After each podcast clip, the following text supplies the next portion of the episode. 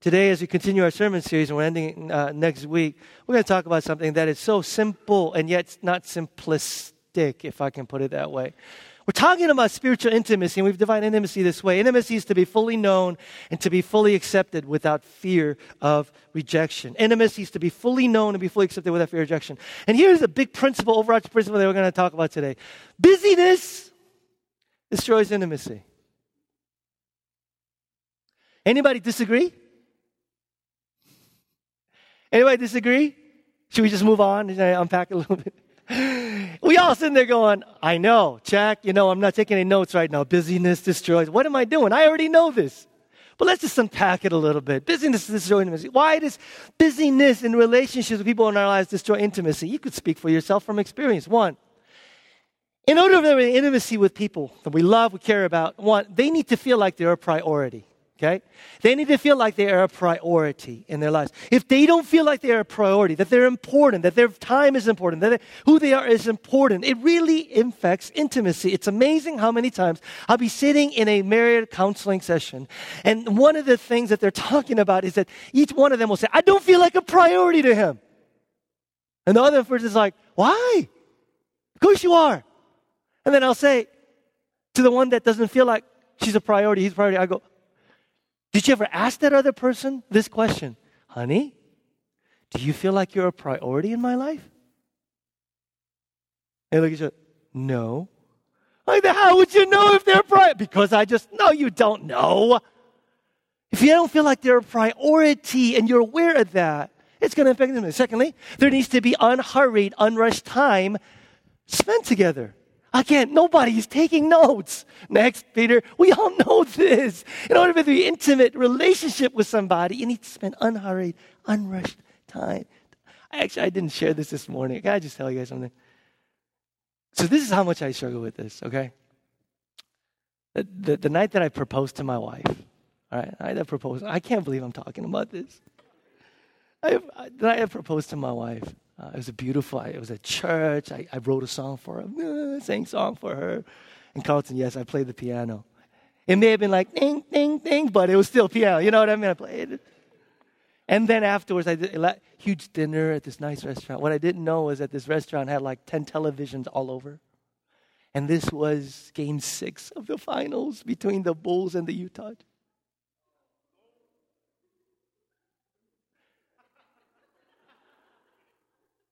No, actually, it was, who was it? Was it Portland? No, it was Utah Jazz. I was sitting eating dinner. Of course, of course, the TV had to be like right there in front of me, you know, behind Jenny.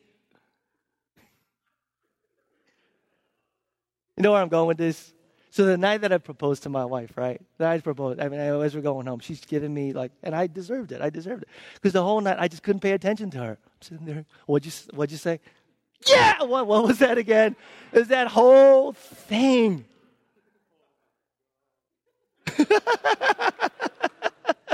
I know. Pathetic, right?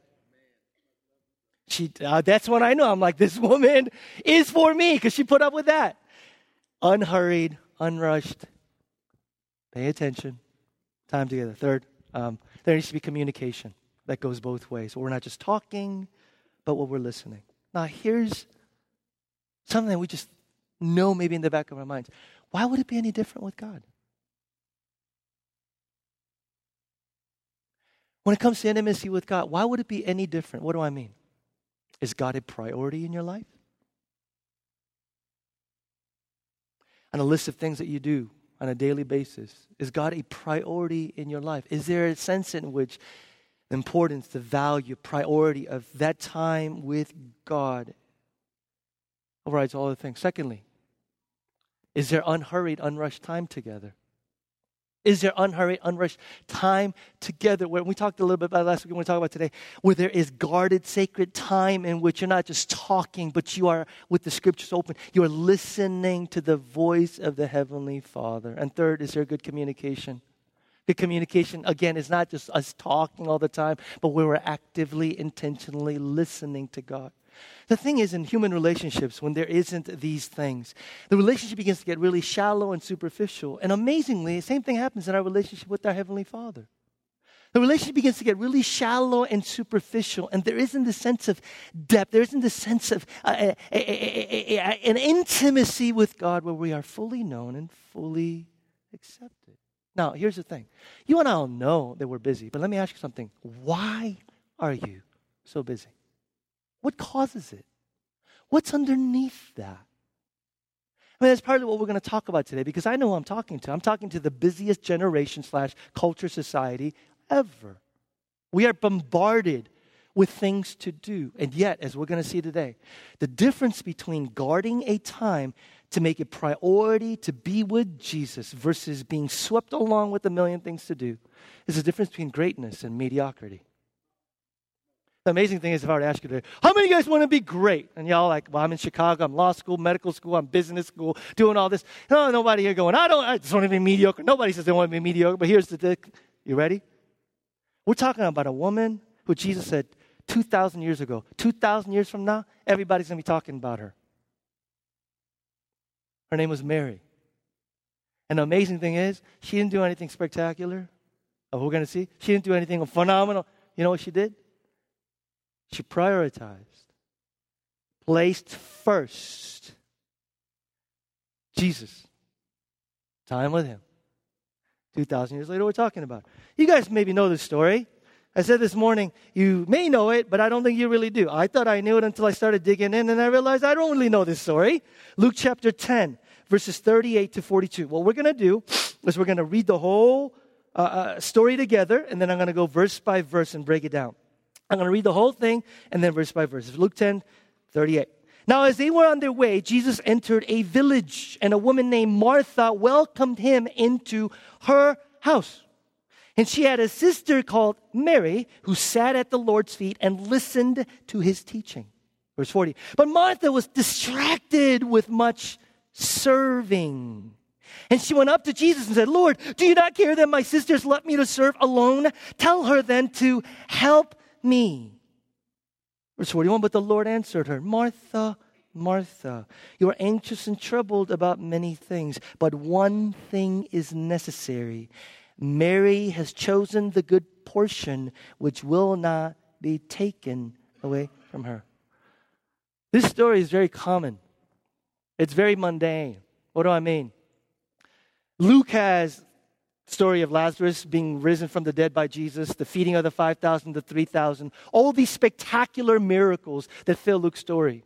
And then in the middle of it, we've got a story about two women cooking dinner, house, hospitality, guest. Don't miss this. Luke says that's the point. What do you mean, you say? It's not in, this is Luke's point, the seismic, catastrophic, huge, big, four, five events of our lives that shape you to be the person that you are. Those events just reveal who you've become.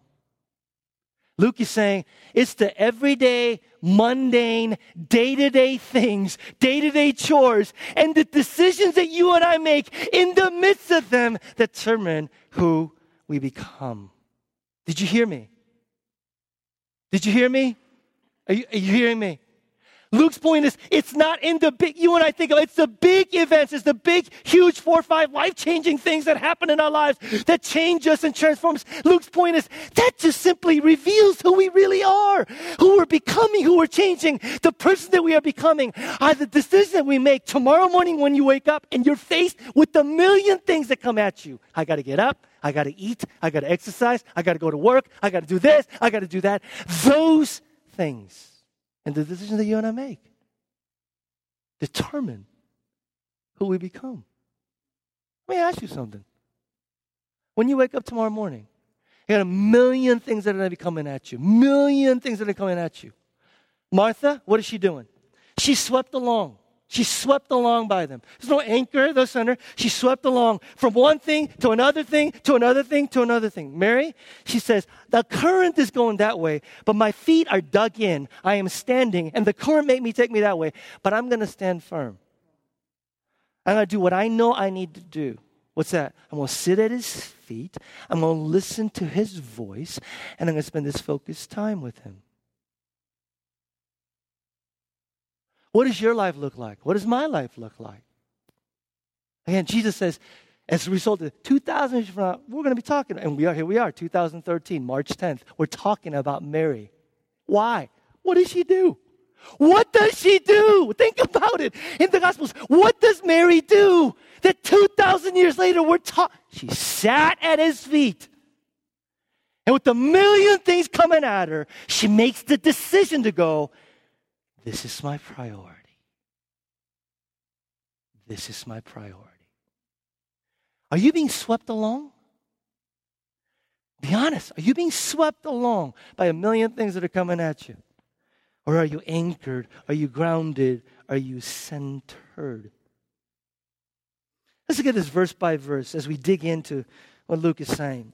Verse 38 Now, as they were on their way, Jesus entered a village, and a woman named Martha welcomed him into, what does it say? Here, verse, Bible. It says, it says welcomed him into a what? Her house. You ever notice this is her house? Here's the thing she has a brother, Lazarus. This is a male dominant sort of paternalistic society. It's not enter Lazarus'. It's Mary's house, which means scholars think she probably took care of the finances and did the day to day workings of the house. It's not Mary's house either. Uh, here's the reason why. I want to take the pause for two minutes and go, let's give some props to Martha's, okay? Let's give some props to Martha. Okay, give some props to Martha. Martha is the reason why houses are cleaned, houses are kept in order. There's food in the pantry, there's food in the refrigerator. Martha's are the reason why carpool's running. You know what I mean? Martha is the reason why the children are fed. Martha's also the reason why businesses run.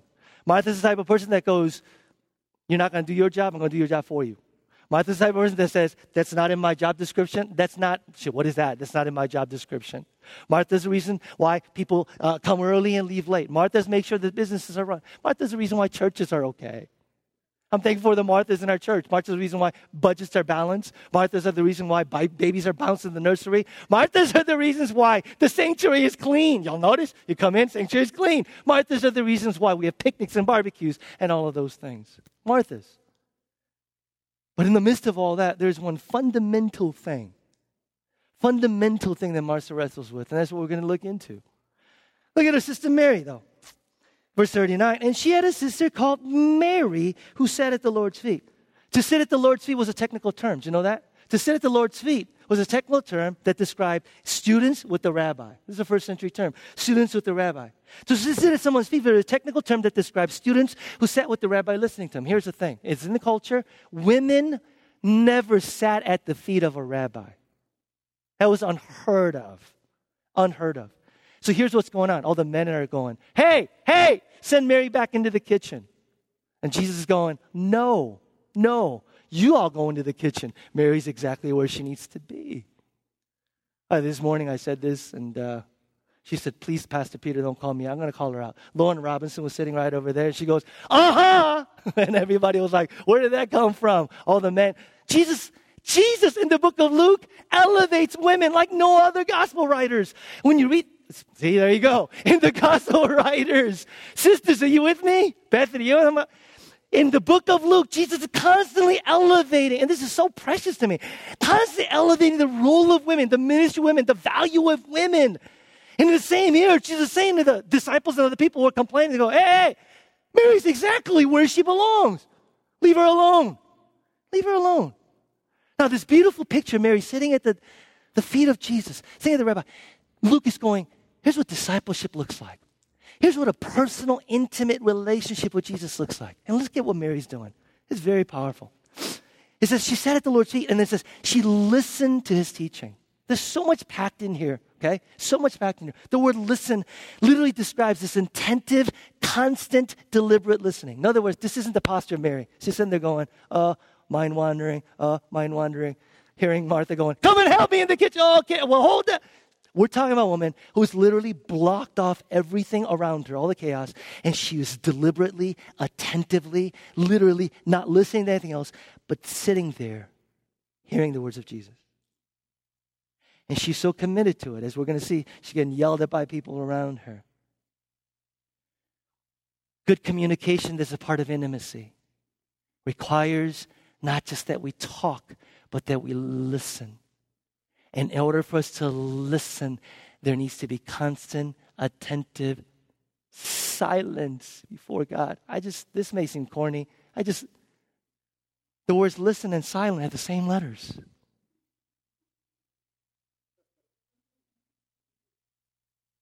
The same letters. To listen.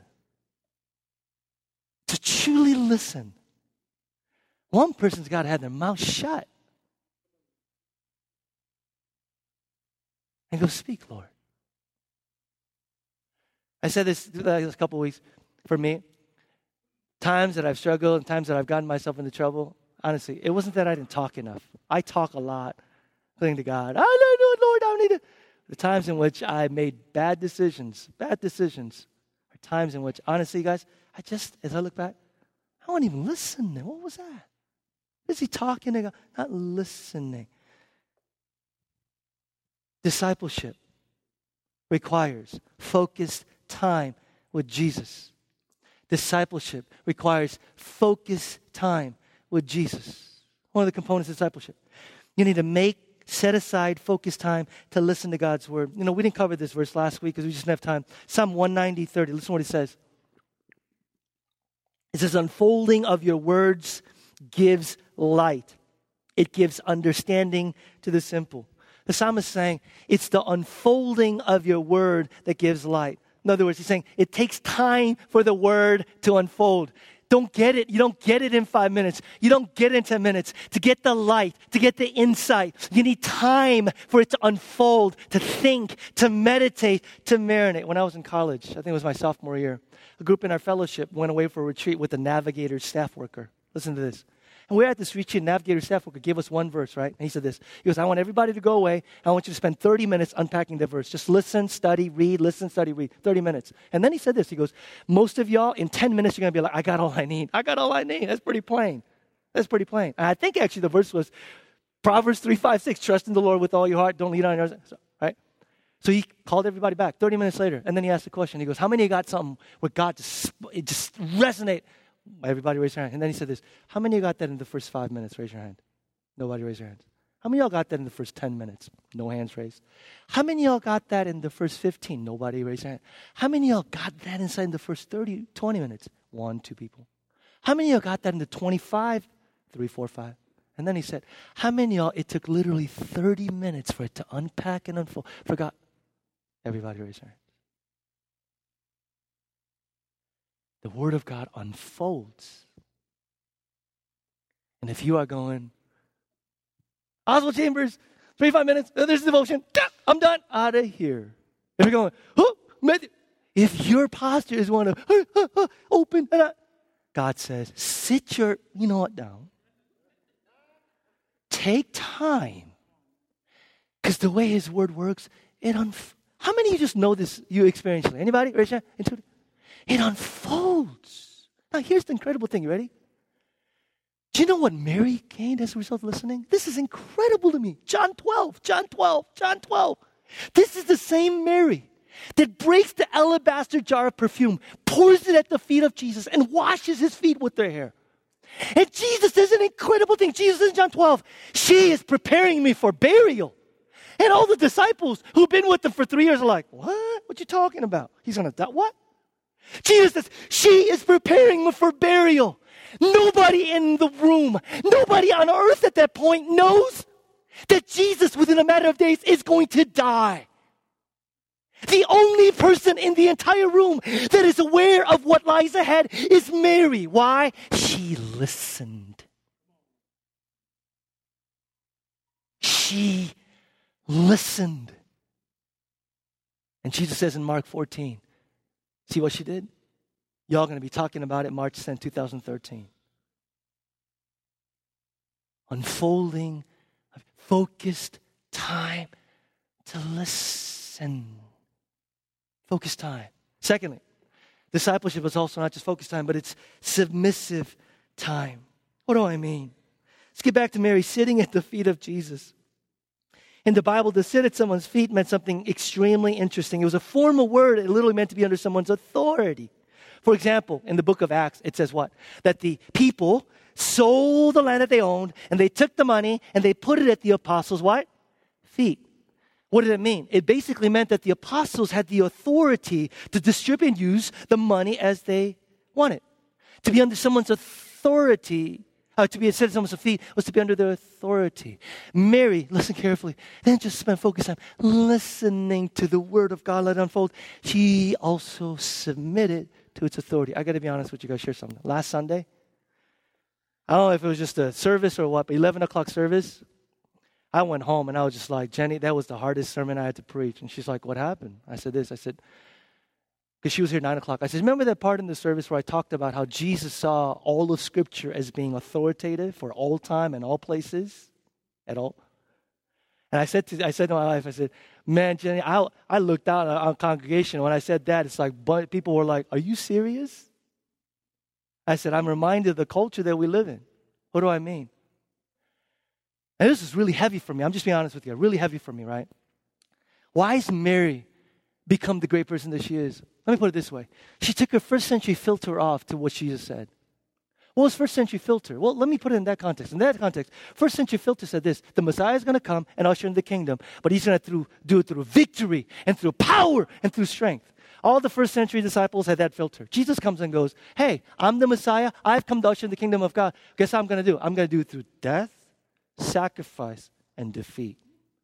And all the first century disciples were like, What the heck are you talking about? Be this.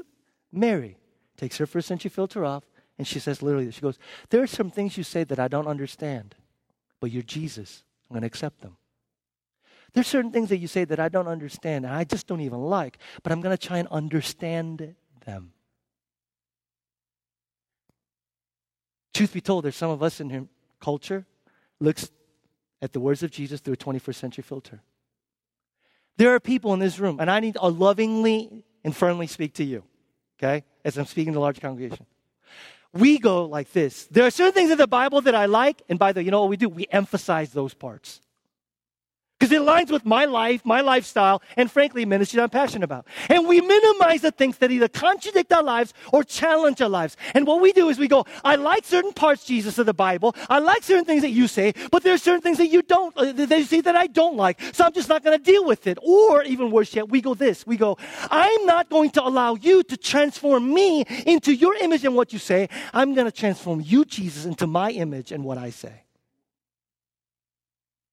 And last week I said this I go, then how do you have a personal relationship? How do you have a personal relationship with someone who you can't argue with? How do you have a personal relationship with God? If you go, God, there's certain things about you that I like, and I'm going to keep those. There's certain things about you that I don't like, so I'm not going to. There's certain things about you that I understand, I'm going to keep those. Certain things about I don't understand. There's certain things that I agree with with my life and I accept. There's certain things that I don't. And by the way, you guys, listen to me. Listen to me. And some of you always think, yeah, but it's man's interpretation, isn't it? Listen to me. Can I ask you something? Instead of going to that, how many of you actually sat by yourself with the Bible, nobody else's interpretation, and said, Speak, Lord?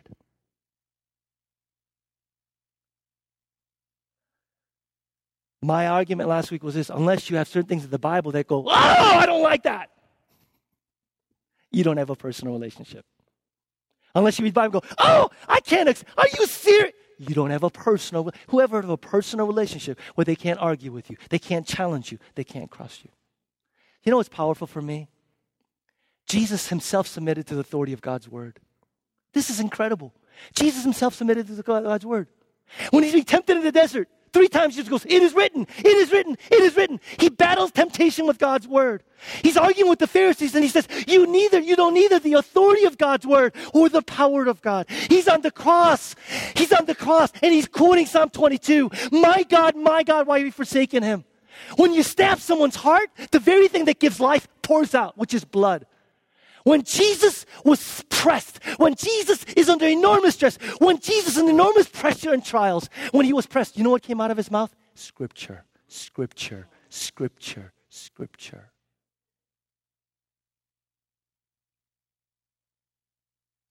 What comes out of you when you're pressed? What comes out of you when you're under enormous pressure? What comes out of you? Will you guard against the temptation to submit God's word under your authority and allow God, allow God to work in your heart?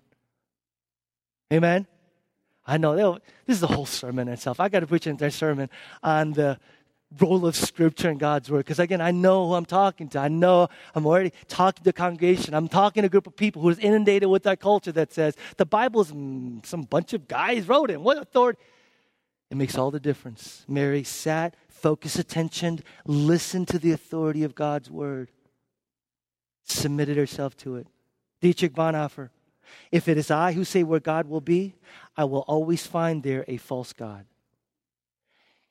If you pick and choose what you like about the Bible, you do not have a real God. You have a God of your own making, and that God will never change you.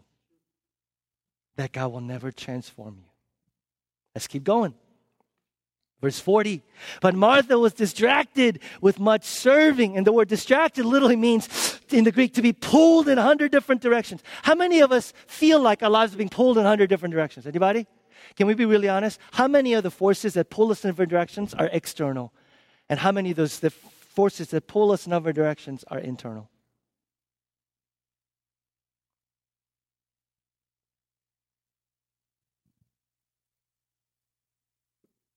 And she went up to him and said, Lord, do you know? Can I just, I, I love like trying to envision what it was like. I don't think Martha has the apron on and she's clean. She's coming into the room and going, Jesus, don't you care? I wonder how. I see. Her hair is like all over here. There's flour. Her apron is like wet with sauce and stuff. And she's coming in. She's going, Jesus, don't you care? Oh my gosh, the pot's going, don't you care? I gotta. Have you ever cooked a meal for a lot of people? You know what I'm talking about? You're doing it by yourself? Envision this. The stove is going, the oven is going, the cake is baking. She's got to flip, she's got to spin, she's got to boil, she's got to. I mean, all these things, and the smoke is going in the kitchen. She's coming and going, ah! Watch what happens. She went up to him and said, Lord, don't you care that my sister has left me to serve alone? Tell her then to help me. What is Martha's words? Lord, don't you care? Listen, that she has left me to serve you alone. That she has left me to serve you alone. Question. What had Martha been doing? She had been what? Serving. Martha had been working. And Mary had been working. Mary had been preparing. So listen to this. Because I used to read this passage this way, right? Jesus walks in, and Mary's like, Oh, Jesus, where's he going? I'm going to sit at his feet. Mary, Martha's like, Oh, Jesus, what you want? A seven course meal? I know, exact seven course meal. I'm going to be in the kitchen. Here's what's happening Jesus walks in. Jesus walks in and Martha gets the troops. Mary, she gets Lazarus. Martha gets everybody. They're all in the kitchen. They're working. They're preparing. That's the picture. Working, preparing. The difference is Mary knew when to stop. Martha didn't. Mary, Darius, are you listening? Knew when to leave. Martha, didn't. Mary knew when to knock off from the serving, all the serving, to be with Jesus. Do not misunderstand this text. As I even preachers go, don't be like Mary, be work, work, work, work, work. Be like Mary, pray, pray, pray, pray, pray. No. You have two people serving, working, working hard, serving in committees, small groups, doing ministry out there. The difference is Mary knows because she's anchored, I'm going to stop. I'm going to be with him. But things aren't undone yet. I know. Things will never get done. Are you hearing me? Are you listening?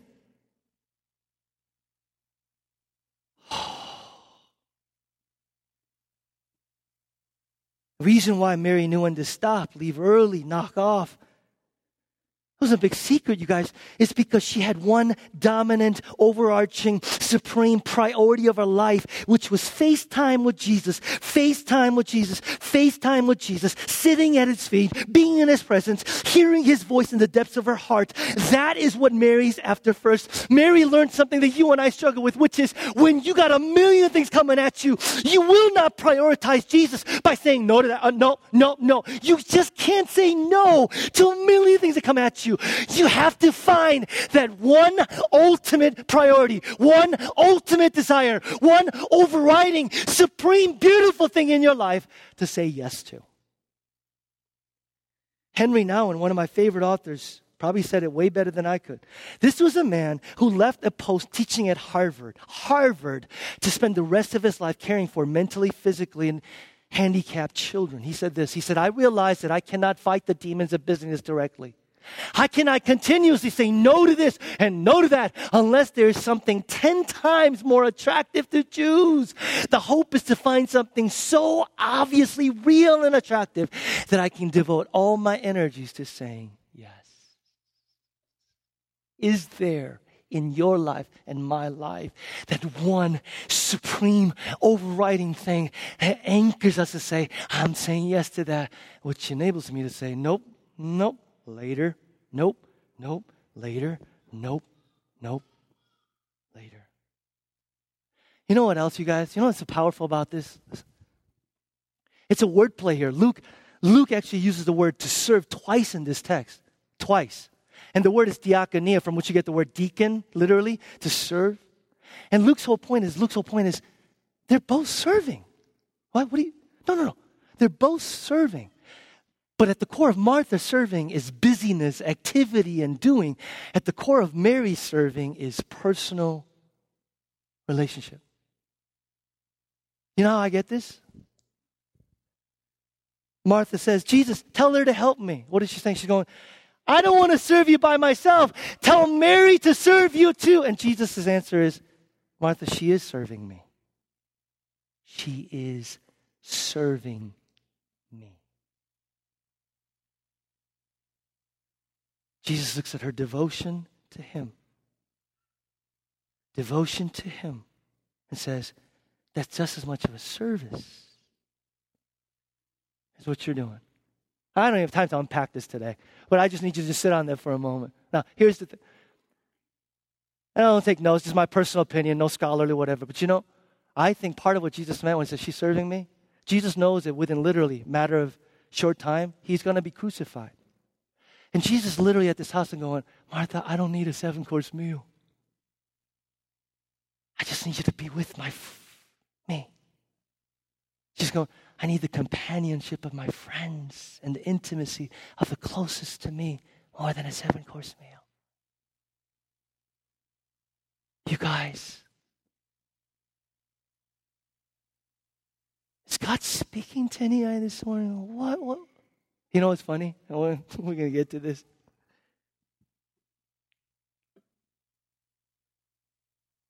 If somebody would stop Martha and go, Martha, who are you doing this for? What would she have said? Martha would have said what? Jesus. You know what's incredible to me is I was a youth pastor for a while. I would see dads. I would see dads working 50, 78 hours, doing all kinds of, they're never home, mom's never home. And the house is a mess, the home is a mess. And I would talk to the parents in the midst of counseling, and the parents are like, they're such ungrateful, blah, blah, blah. We're doing this for them. And the children are going, Dad, I don't want you to do all that. I just want you to be with me. Who are you doing it for? Who are you doing it for? We'll get to that. We'll get to that. Verse 41. Listen what it says. But the Lord answered her, Martha, Martha. You know what I love? I love when Jesus, Martha, Martha. It's what theologians call a double vocative, magnification. And when double vocative happens with the name, it, emo- it, it, it, describes intense emotion, intense feeling. For example, Jesus, Jesus, Jesus is overlooking Jerusalem as he's about to die, and he goes, Jerusalem, Jerusalem. Intense emotion. Jesus on the cross, and he says, My God, my God, intense emotion. So when Jesus says to Martha, Martha, Martha, he is speaking out of deep love. He loves Martha. He loves Martha. She's precious to him. And so what Jesus says to Martha is out of deep, deep, compassionate love as he counsels her. Martha, Martha, he says, You are anxious and troubled about many things. And the word troubled, get this word picture, man. Imagine a ship, a capsized ship in the middle of an ocean, in the middle of nowhere, being tossed back and forth, back and forth, back and forth. And Jesus goes, That's you, Martha. Now, here's the thing Martha's, those of us, Martha's type of people, you look from the outside and go, man, they're totally in charge. They're leader type, they're initiators, they're getting things done, they're telling other people what to do. Couldn't be further from the truth. Martha's, they're not under control. They are completely being controlled by someone else.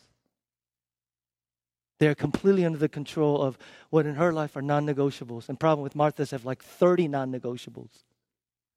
So she's going from this being swept along this. And we're going, wow, look at that Martha, the leader type. She's in charge. Oh, no, no. She's being tossed here, being tossed there, being tossed here, being tossed here. Martha, where's your anchor? I don't have an anchor. Being tossed here, being tossed there. Why don't you sit? No, I'm tossed here and tossed there, tossed here. And if you were to ask Martha's, Martha's, why are you doing this? Who are you doing it for? They would probably say, you know, I ask the same questions to myself in the quietness of my heart when I'm alone in my room and I get enough of a still voice, I ask, What am I doing this for? Who am I doing this for? Problem with Martha is don't want that voice to be heard. So I'm going to be busy, busy, busy, busy. Busy, busy, busy, busy. Martha being tossed back and forth, no anchor. She has no spiritual center. She's overworked, stressed out, heading down a path, heading down a path heading down a path that's going to end in destruction. Completely anchorless. It also says she was anxious, and I'm going to talk about this more next week, you guys. The word anxious here is the same word that Jesus uses in Matthew 6 when he says, Don't worry or do not be anxious about many things, but seek first the kingdom of God and his righteousness. Martha is anxious about many things. Why? These many things are her non negotiables. Her jobs are non negotiable her friendship non negotiable, her relationships, her money, her security. She has all these non negotiables in our lives. And here's the thing the reason why we're anxious without these non negotiables is because if anything happens to any of these non negotiables, if anything happens and they get blown up, you have no center. You have no anchor. And Mary says, I got one non negotiable. And thing's never going to get blown up. Guys, are you hearing me? We'll talk more about this next week worry, anxiety.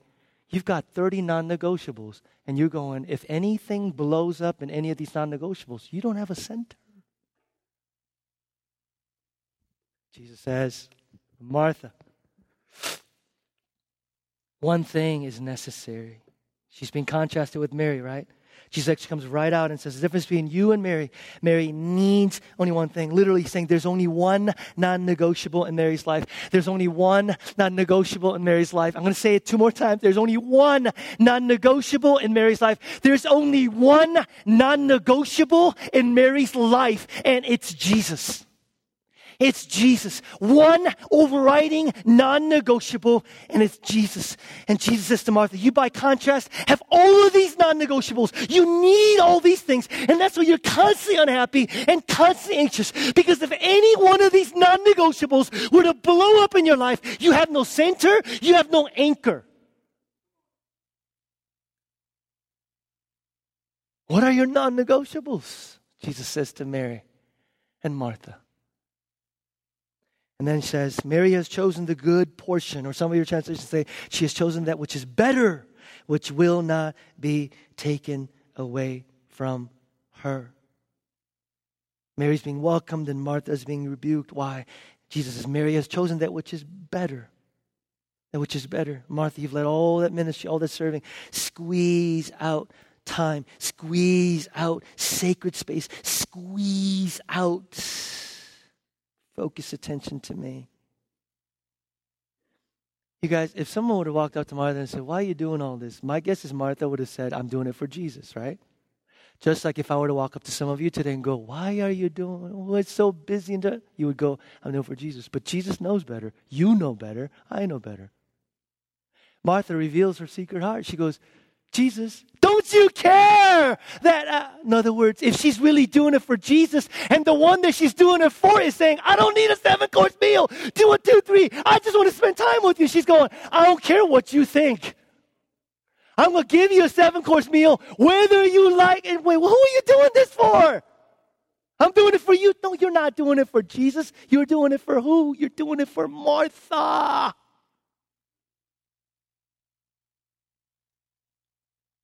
Church family, I gotta ask who are you doing it for? Can you be honest this morning? Who are you doing it for? Here's a good indication that you might not be doing it for Jesus. Ready? Unanswered prayer. What are you talking about? Unanswered prayer. Martha's praying. So when Jesus, tell her to help me, Jesus goes, nah. Why? Why? Listen to what Martha's asking. Think about it. Martha's saying, Jesus, I have no center.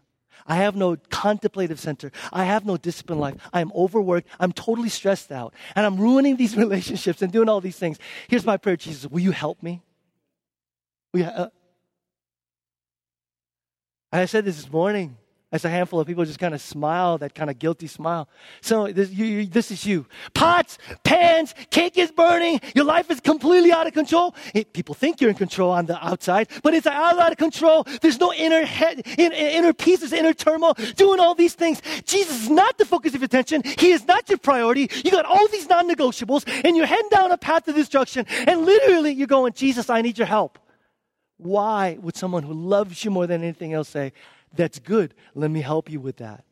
So you can go right along. Anybody sitting here this morning going, He not answering my prayer? It may be because it's not about Jesus, it may be about you.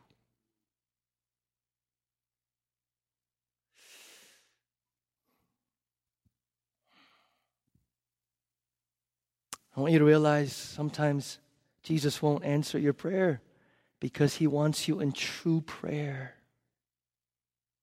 He wants you in true prayer. Sometimes Jesus will say to you, I want the cakes to fall. I want the pots to. To say this loving. You ready? Sometimes Jesus says to you, I'm going to let the cakes fall. I'm going to let the pots boil. I'm going to let that meal be a mess. I'm going to let those things happen in your life. Why? Because I love you because right now you're making that activity your Savior, that ministry your Savior, that charity your Savior, that job your Savior. And I love you too much. So, no. No. Are you just asking Jesus to get on board with, no, no, no, no, no, no? Are you saying, Jesus, let me ask you three questions and we're done. Why? Are you so busy? Cece, you can come on up. Why are you so busy? The truth is, there is something unseen. Ah! I'm sorry. I'm sorry. I felt this at the 11 o'clock last week, and I'm feeling it again today. So I'm going to be like right here because I need you to hear me. Why are you so busy? Is there something underneath? Is there something underneath? Can you be honest, authentic, and real this morning with Jesus? Is there something underneath that is causing the business? And all of my years in ministry, this is literally what people have said. One, the reason why people are so busy. I've heard people say, if I don't do as much as I possibly can, I'll never make it in life. What is it? What is it when you say, I'll never make it in life? What is it? Can you name it? Can you articulate it? Can you be honest this morning? What is it when you go, I'll never make it in life? Here's another thing people have said. I, if I don't do as much as I can, I'm going to fall far behind. Behind who? Behind what? Behind who? Behind what? What is driving? Have you ever thought? Behind who? Behind what? Here's another one. If I don't do as much as I possibly can, I won't be as successful. Ah! And I stood up there at the nine o'clock service, stared straight at the group of Northwestern students who were sitting, and I said, How are you defining success? And they all were like, But I want to speak to you. How are you defining success? Some of you are being driven into the ground because you have a completely unbiblical version of success. And you can't stop. Who is defining success in your life for you? God? My coworkers. Your coworkers? My boss. Your boss? My peers. Your peers? Next one. If I want to do as much as I possibly can, oh, this is huge. I won't be as accepted or acceptable, and I want to go acceptable to who? Acceptable to who? Guys, to who? To what? Here's another one. If I do as much as I possibly can, I'll disappoint someone. And I know I'm going to avoid looking at the Asians right now. I'm just going to look up here. I know. But some of us, it's mom. Ah, oh, it's dad. Ah, oh, it's parents, grandparents. Disappoint who? You guys. You're going to drive yourself into the ground, have no center being swept because you're afraid of disappointing who? I've said this before, I'm going to say it again. That person that you're afraid of disappointing can't save you when they're lying in that casket.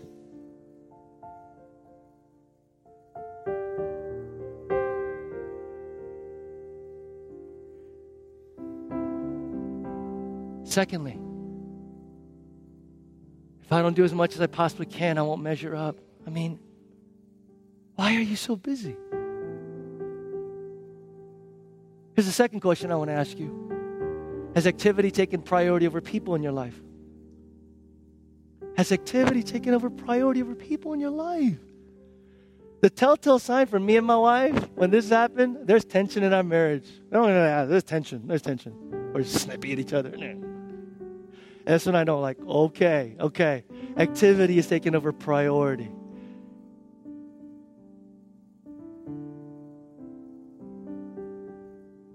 I mean, I've said this all. The only thing that's going to last for eternity is relationships.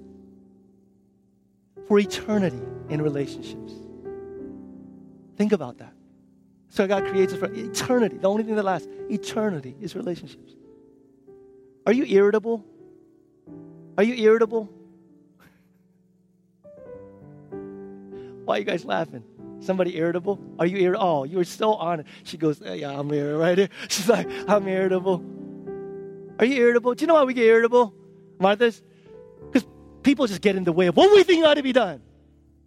You know, it's just a barrier to what we get. We get irritable because people aren't just as smart and competent. We get irritable because, well, people are just not cooperating with what I need to do. Dads, we get irritable because we're sitting our kids going, Don't you know I'm doing all this for you? And the kid, if he had the guts and courage, would say to you, I would rather have you spend 10 minutes of quality time with me than work 80 hours so you could provide what for my family? Some of y'all grew up in households where that was the case, and you vowed you would never do that again, and you are heading down the same path. How is that possible?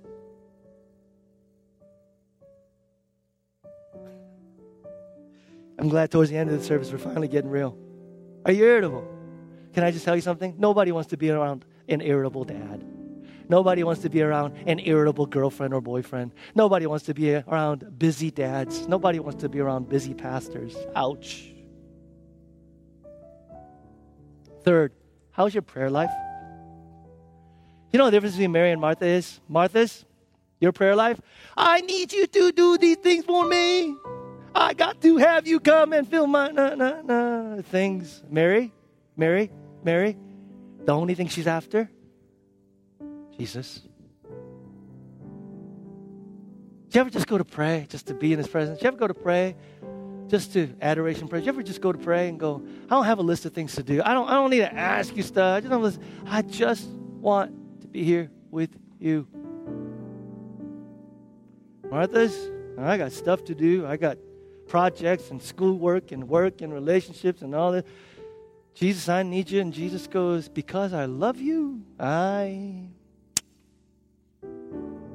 How can I answer that. How's your prayer life? Is your prayer life, do you have, do you have a prayer life? Is your prayer life one of adoration? Adoration. Adoration. Is your prayer life one of endless list? Endless list. Endless list. I said this this morning. I appreciate you guys sitting here this morning while I preach to myself. And I hope that you got something out of it.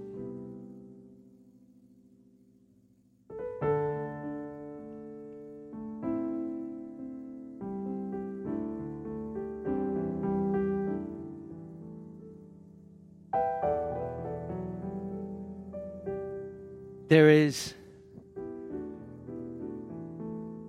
so much to do, seems like.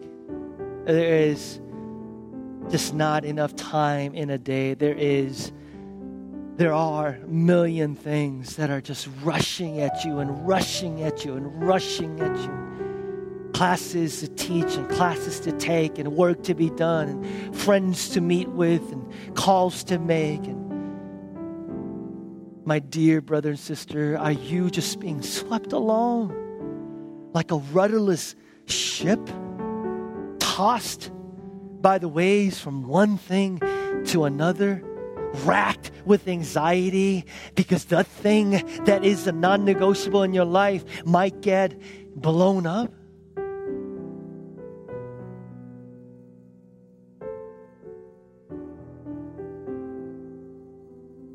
Come on, will you let the voice of Jesus, voice of the Holy Spirit, just speak to you this morning, speak into you this morning?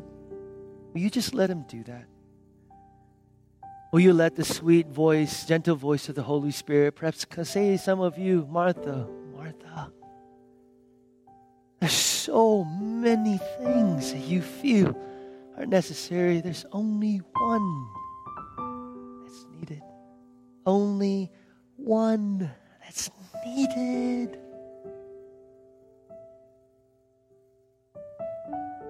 He is all that you need. He is all that you